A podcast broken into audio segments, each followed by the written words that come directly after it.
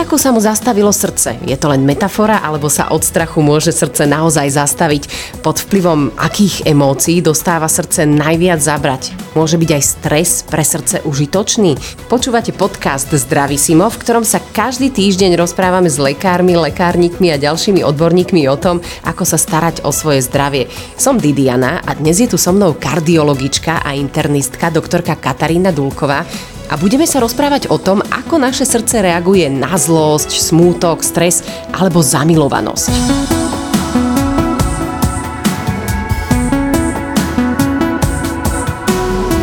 Dobrý deň. Dobrý deň.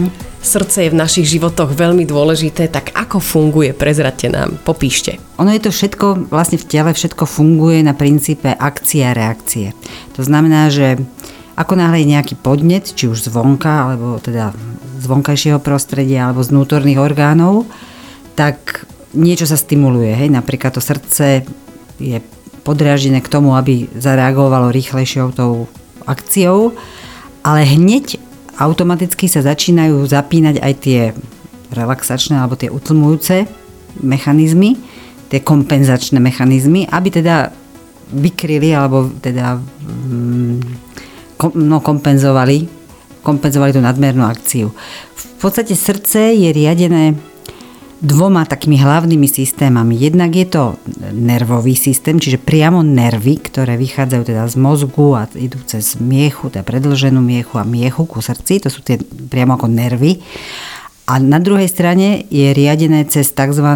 my to voláme, že humorálne pôsobky, alebo teda sú to látky, ktoré sú v krvnom obehu a ktoré sa tým krvným obehom dostanú ku srdcu a také veľmi známe a populárne aj v bežnej verejnosti tieto látky sú napríklad adrenalín alebo noradrenalín alebo dopamín alebo serotonín. Čiže tieto látky tiež priamo tým krvným obehom sa dostávajú do srdca alebo niektoré z nich dokonca srdce vie aj samé tvoriť si, keď potrebuje. A takto je to srdce teda buď stimulované alebo alebo teda ukľudňované, utlmované. Srdiečko nám môže fungovať, keď je už mozog mŕtvy? Áno, áno, to je práve také veľmi zaujímavé a pre lajkov až ťažko pochopiteľné, ako môže byť niekto vyhlásený za mŕtvého človeka, keď mu srdce ešte ide. Lenže srdce sa vyznačuje vlastnosťou, ktorú voláme, že spontánna automácia. Čiže e, teoreticky aj srdce, keby ste zo živého tvora si položili na ruku, tak ono sa ešte hýbe, ono má schopnosť sa stiahovať napriek tomu, že už ten mozog, mozog je mŕtvý. Srdce je vlastne symbol lásky, ale nemá úplne tvár toho srdiečka, aký my si kreslíme. Však aký má podľa vás srdce tvár? No, čo to je skôr také no, ako pest, skôr nie? ako hruška by som skôr ako hruška. vyzerá. No, alebo ešte mango by som povedala lepšie no. ako mango. Také troška. Hej. A je srdce tak veľké a podľa toho, akú máme pesť, tak, tak vyzerá e, každého približne, srdce? Približne, približne veľkosťou, áno, dá sa povedať. Že Čo áno. srdcu robí radosť? Takto, srdce je sval, ktorý uh-huh. ide sú, ide non-stop. Hej, to je ako podľa mňa absolútne fascinujúce, že, že už u 8 týždňového plodu vidíte bijúce srdce. Hej, čiže 8 týždňov má ten plot a už tam bije srdiečko a ako začne byť v tom 7. alebo 8. týždni, tak bije až do smrti neúnavne, nezastaví sa. Takže to je fascinujúce, že neodpočíva. Priemerný tep u zdravého človeka je 72 tepov za minútu a za normálny tep považujeme medzi 50 až 100 za minútu sa považuje za normálny. Keď je nižší ako 50, tak sa to považuje za významné. Nepovedala by som, že chorobné, lebo napríklad e, Sagan má kľudový tep 34 a je to normálne. hej. E, takisto v tehotenstve môže byť tep 100 a tiež je to ešte normálne, lebo tam sú vyššie nároky, teda tela na, e, áno, tela na živiny. Čiže mať srdce športovca znamená, že bije pomaly. Áno, vo všeobecnosti ono má iné charakteristiky, ale v princípe, v princípe znamená, že bije pomaly a je taká teória, samozrejme nie je to úplne potvrdené, Teória je, že teda keď ide to srdce len tou rýchlosťou povedzme tých 50 tepov za minútu, tak nám dlhšie vydrží, hej, ako ten, komu ide sústavne 80-90. Ale teda není to úplne vedecky dokázané, ale je v tom určitá, je v tom určitá logika, že by, to, že by to mohlo byť takto, že dlhšie žijú ľudia, ktorí majú pomalší tep. Ale môže v tom byť aj choroba, ak má človek pomalší tep. Áno, áno, samozrejme. To je aká napríklad? Aký problém to môže byť? No keď je vlastne porušený tento automatický systém, ktorý generuje tieto vzruchy, čiže prestane ich generovať v tom intervale každú sekundu, alebo teda každú necelú sekundu mal jeden vzruch vygenerovať a tým aj jeden vzťah, tak to je tzv. porucha sinusového uzla, alebo keď sa ten vzruch potom srdci nemôže šíriť, mm-hmm. že niekde je zablokovaný, niekde je miestečko na srdci, ktoré to zablokuje, to šírenie vzruchu, tak vtedy vznikne pomalý tep. A ja to ako vlastne môžem vidieť na sebe, čo ja viem, sa mi nedokrvujú prsty, keď mám pomalý lenivý tep, alebo čo? Áno, áno, môžete mať, áno, môžete mať aj pocit závratí, z celkovej slabosti, zadýchávania.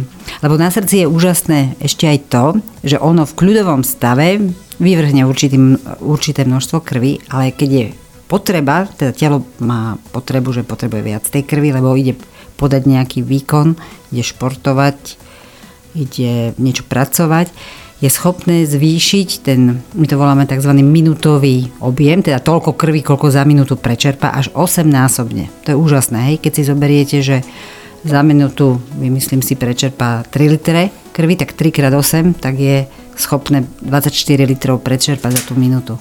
Takže to sú naozaj ako tá, tie schopnosti toho srdca sú naozaj veľké a, veľké a široké. A čím viac ho trénujeme, napríklad športom, tak tým ono je schopné viac podávať akože lepší výkon, nazvieme to, alebo lepšie zásobiť zvyšok tela kyslíkom aj tými živinami. Čiže my keď lenivieme, aj srdce naše lenivie a to vôbec nie je dobré.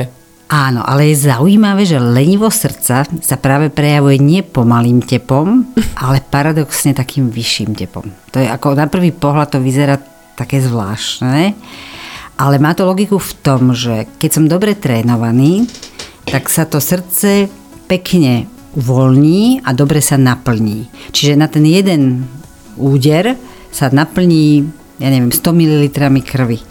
A keď som dobre trénovaný, tak vlastne dobre sa naplním a veľký objem na jeden raz vyvrhnem. Keď nie som trénovaný, tak to srdce je, ono sa aj tak mľandravo, nazvime to, otvára, nenaplní sa tak dobre. Tak si to musí nejako kompenzovať, to netrénované srdce a zvyšuje si rýchlosť. Čiže paradoxne lenivý a dúfam, že nikoho neurazím, ale aj tuční ľudia majú oveľa vyšší tep. 80-90 kľudový tep majú oproti tým povedzme štíhlým, trénovaným. Čiže čo robiť, aby bolo srdce trénované, aby bolo spokojné, aby fungovalo tak, ako má? No zdravá životospráva určite, určite je veľmi dobrá a e, hlavne v dnešnej dobe treba vedome, vedome by som povedala, že zaobchádzať e, s tými vonkajšími podnetmi a spracovávať ich tak, aby sme si srdce nezaťažili. Lebo srdce reaguje na každú emóciu, ktorá, e, ktorú pociťujeme. Je kľudne možné, že ležíte v pokoji na gauči trebárs alebo v posteli a nejaká myšlienka, sa či myšlienka, treba znám nejakú blízku osobu, milovanú a vám rozbúši srdce. Naopak nejaká negatívna emócia, pocítite, že vám stiahlo srdce, hej, alebo že sa vám až zastavilo srdce. E, aj v ľudovej slovesnosti to je pekne vidieť, že povedalo, sa povie, srdce mu zamrelo od ľaku alebo od úžasu, až už sa mu srdce zastavilo. Hej? Čiže, čiže naozaj e, tie emócie na srdce veľmi vplývajú a je už len na nás, ako sa naučíme s tým pracovať, aby sme to srdce zbytočne zbytočne nezaťažovali. Na druhej strane nemôžeme žiť v nejakých sterilných podmienkach. Hej, to, to telo má adaptačné mechanizmy mm-hmm. a vie, vie sa s tým vyrovnať. Aj keď sa asi človek veľmi zlakne, to nie je veľmi dobré vždy na srdce však? No, to existuje naozaj, že od, od ľaku sa mu zastavilo srdce, to je aj dokázané vedecky. To naozaj ten stav môže pri... Naozaj to sa stáva, to je... Zažili ste nejaké takéto konkrétne prípady, že sa zastavilo to srdiečko pri niečom takom naozaj nezvyčajnom? E, to nie, ale mala som pacientku, ktorej ráno odchádzali s manželom do práce a manžel pred jej očami dostal infarkt a ona z toho pohľadu na toho mm-hmm. manžela, ktorý tam odpadol, dostala tiež infarkt. Čiže len z tej emócie, Kto im pomohol? že videla, našťastie e, stihli zavolať teda mm-hmm. rýchlu zdravotnú pomoc, ale teda ona čisto z tej emócie, že videla toho manžela, že dostal infarkt, odpadol, a padol do bezvedomia a dostal infarkt tiež. Doteraz vraj identifikovali 6 emócií. Radosť, smútok, znechutenie, strach, prekvapenie a hnev. Všetky tieto emócie súvisia so srdcom, áno? Áno, samozrejme. Ono, na tú emóciu zväčša e, reagujeme zvýšením tepu. Hej? Zvýšením tepu, lebo sa začnú, teda hovorím, zvýše sa, vyplavuje sa adrenalín, vyplavuje sa noradrenalín, to sú látky, ktoré pripravujú srdce na akciu, ano, na nejakú činnosť. Hej? Čiže to sú látky, ktoré zvýšia rýchlosť činnosti teda z tej, toho srdca a je, to, a je to preto, aby všet, celé telo bolo viac zásobené kyslíkom a tými živinami. Emócie sa dajú aj kombinovať, tie potom vytvárajú zase iné pocity. E, ktorá tá emócia je asi taká najužitočnejšia pre srdce? Tak určite radosť. Radosť, láska, každopádne Normálne je zistené, že ľudia, ktorí v sebe pociťujú hnev, alebo tú hostilitu, alebo agresiu, to som sa teraz dočítala, majú častejší výskyt aj infarktov, aj srdcových ochorení. Čo sa deje v srdci, ak prežívame stres? No, ak je to krátkodobý stres, to je užitočný stres, lebo trénuje to srdce. Hej. Pri tom strese, ako som hovorila, vyplaví sa adrenálin, noradrenalín, srdce zvýši svoju činnosť, zvýši sa krvný tlak. Takže svojím spôsobom je to tak, ako keď na aute zošlapnete plynový pedál a idete troška rýchlejšie a tomu motoru to svojím spôsobom prospeje, hej, že sa troška tak ako naštartuje. Ak ale tento stav trvá dlho, tak e, môže mať aj nežiaduce účinky, pretože e, čokoľvek sa robí pod veľkým napätím, tak e, neskôr vzniká únava toho materiálu alebo preťaženie. Čiže čokoľvek robíte, keď niečo natiahnete, hoci akú vec, natiahnete nejaké lano a budete ho extrémne dlho naťahovať, tak tú nadmernú tiež nevydrží, čiže to, to platí aj pre to srdce. Tak čo radíte, ako sa upokojiť a ten stres zažívať o niečo menej? A napríklad máme fakt šok. Čo vtedy? záleží od povahy človeka. Niektorí ľudia sú introverti, niektorí sú extroverti. Niekto to potrebuje spracovať v sebe sám, tedy ideálna prechádzka osamete do prírody a niekto je extrovert, potrebuje sa o, o tú emóciu podeliť, čiže zdieľať s niekým blízkym, či už z rodiny, s priateľmi, takže naozaj to už záleží od človeka. Keď ma pichne pri srdci, čo to môže znamenať? No môže to znamenať len obyčajnú neurózu, nemusí to znamenať nič, len že to, že, že teda vnímame. Takto, treba si uvedomiť, ľudia svoje ťažkosti somatizujú. To znamená, to znamená, že ich, alebo až by som povedala, personalizujú. Čiže my ich projikujeme do nejakého orgánu. Niekoho zo stresu boli hlava, niekoho boli žalúdok, čiže my to do nejakých orgánov si ako keby Ukladáme ten stres. A nie, že ukladáme, tam si to premietame, lepšie povedané, mm-hmm. premietame, hej. A niekto si premieta alebo ukladá tie starosti do srdca. Ako, ako ich tam neukladať? Nechcem ich tam. E, ale dobrá otázka. No to, to môžeme len s životným štýlom. To sa nedá, nedá samé, že ja si teraz poviem a ja si to do srdca neuložím. Treba to vždy tými altern, teda nie alternatívnymi, ale kompenzačnými mechanizmami. Čiže keď som v práci, kde sedím celý deň, a som pod veľkým tlakom, musím denne vybaviť 150 mailov a 200 telefonátov, tak ideálny kompenzačný mechanizmus aj pre srdce, keď pôjdem do prírody, na prechádzku, zabehať si, alebo inú, teda úplne inú, ideálne fyzickú činnosť, ak, pracuje, teda ak v robote sedíme, kompenzovať to fyzickou. Naopak, ak niekto robí pri páse a 8 hodín naozaj zdvíha tam nejaké ťažké predmety, tak pre neho je lepšia relaxačná činnosť si sadnúť treba k tomu televízoru alebo si len tak posedieť niekde s priateľmi a s tým si vykompenzuje. Hej? Takže tak. Poďme sa venovať aj láske, predsa len srdce je symbolom lásky. Čo robí tá akutná zamilovanosť so srdcom, pani doktorka Dulková? No tak zamilovanosť, ja by som povedala, že to je ako keď je človek na drogách. ako tá akutná zamilovanosť, čo sa týka tých e, fyziologických prejavov, je asi tak, ako keby ste si dali kokain. Zrýchli sa tep, zvýši sa tlak, e, zvýši sa teda prekrvenie e, vnútorných orgánov. Odkiaľ toto viete? Nie preto, že by som použila kokain, ale v knižkách to píšu.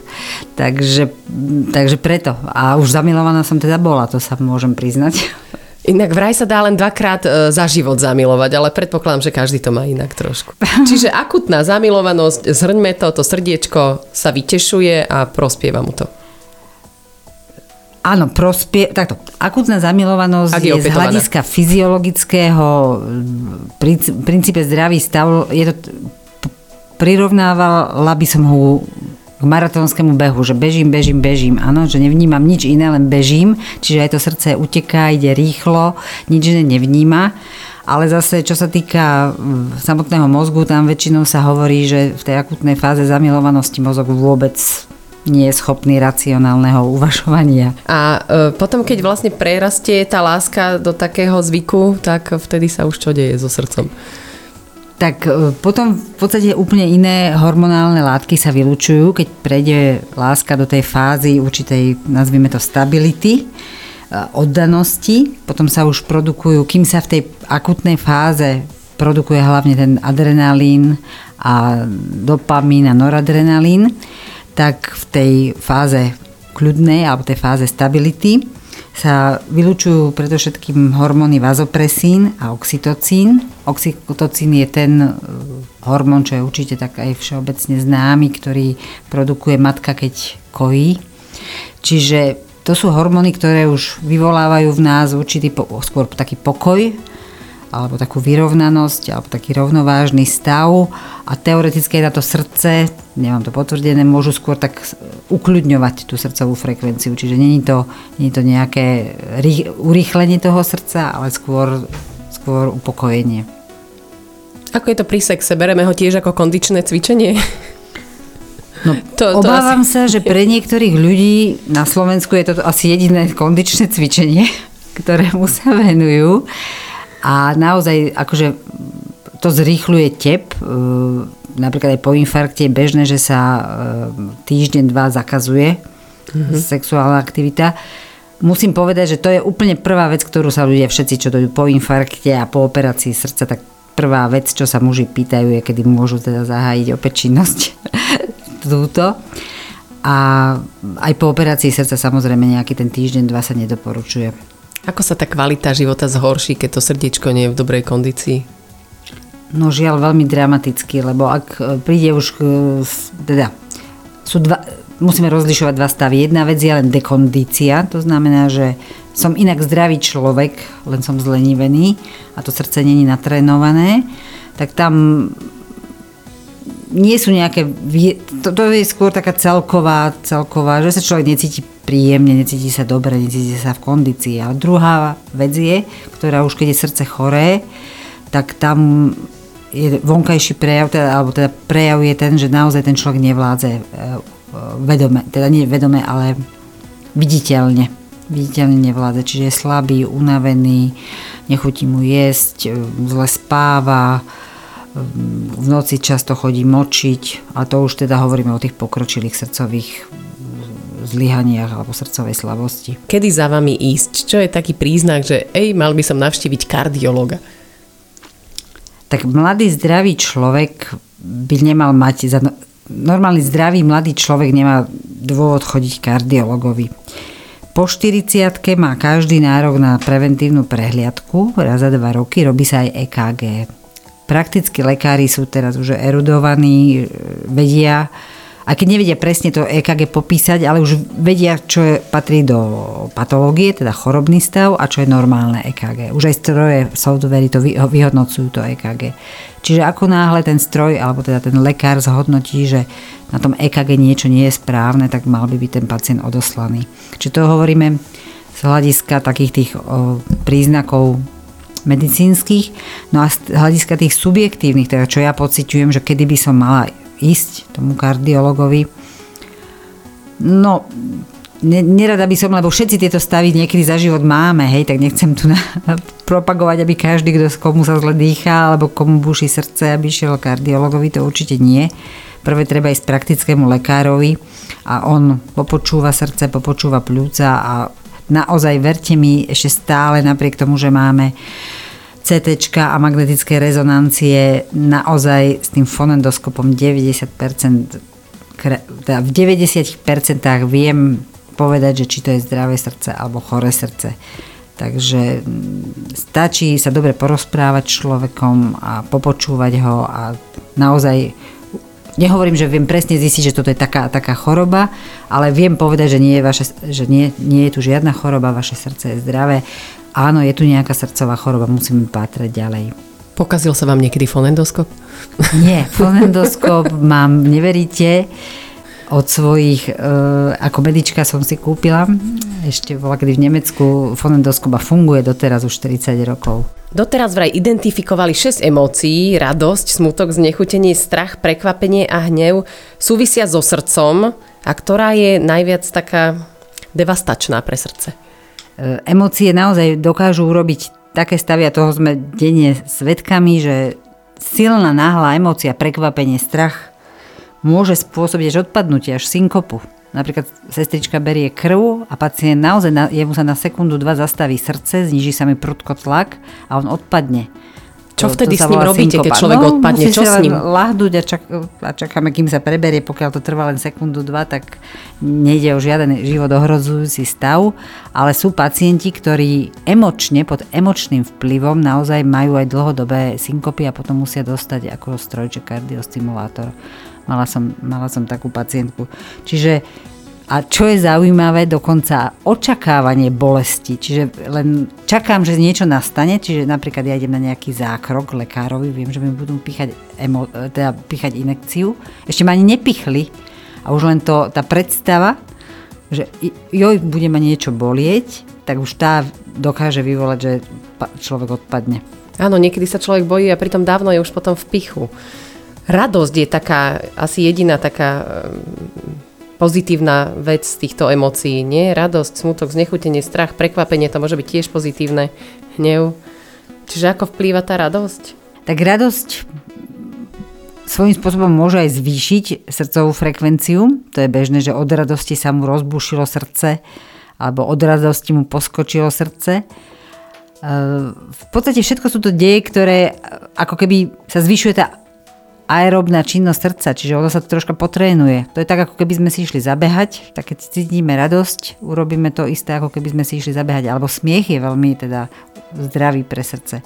Tiež sa vtedy zrýchli, zrýchli, zvýši sa prietok krvo, e, krvi srdcom, takže to sú také pozitívne emócie. Som čítala, že aj násilný smiech pomáha. Neviem, ale tak áno, však zapnete brušné svalstvo, zapnete bránicu, takže áno, teoreticky áno. Dokáže sa zastaviť srdce od, od smutku, je to pravda? Od ľaku, skôr od, ľaku. od strachu, od, od strachu. Náhle, náhly šok alebo strach, alebo náhly, ná, strašná vec, keď teda niečo sa udeje, tak naozaj to sa môže stať, áno, áno.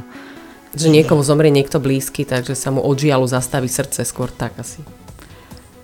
Skôr ide o to, že keď máte nejakú náhlu stresovú situáciu, tak e, ako sme hovorili, existujú tie dva systémy, ten sympatikus a parasympatikus, to sú dva systémy, ktoré jeden aktivuje, sympatikus a parasympatikus cez tzv. blúdivý nerv spomaluje činnosť srdca. A keď náhle sa prudko podráždi tento e, parasympatikus alebo ten vágový, on má či, schopnosť spomaľovať srdce a znižovať krvný tlak. On to môže urobiť extrémne. To znamená, že on to srdce zastaví na 30 tepov za minútu. Hej? A to už nemusí stačiť, bežnému životu určite to nestačí a ten človek treba odpadne. Hej? Takže nadmerná aktivácia aj našich vlastných vnútorných, vnútorných riadiacich systémov môže spôsobiť môže spôsobiť teda buď odpadnutie alebo zástavu No a, a tá nadmerná aktivácia vznikne cez nejakú nadmernú emóciu. To je dôležité povedať. Čiže nejaká extrémna emócia vyvolá extrémne dráždenie toho nervu z vagus, toho bludivého nervu a to vyvolá teda extrémnu odpoveď srdca. Ak by sme mohli zhrnúť túto tému o srdiečku, čo by ste nám povedali na záver? Majme srdcia otvorené, prijímajme všetko, čo sa deje okolo nás. A krásno som čítal takú myšlienku, to si dovolím povedať, že náš mozog rastie, keď prijímame a srdce rastie, keď dávame. Takže riaďme sa tým, buďme otvorení a dávajme zo srdca a tým robíme aj pre to srdce to najlepšie, čo môžeme. Ďakujeme veľmi pekne. Dnešné Zdraví Simo končí a nás teší, že ste opäť spravili niečo pre vaše zdravie. Ak sa vám tento diel páčil, povedzte o ňom vašim priateľom a známym. Nový diel nájdete každý týždeň vo vašej obľúbenej podcastovej knižnici. Vaše názory či námety môžete s nami zdieľať aj na Facebooku Zdraví Simo podcasty o zdraví. Všetky epizódy máme aj na zdravisimo.sk.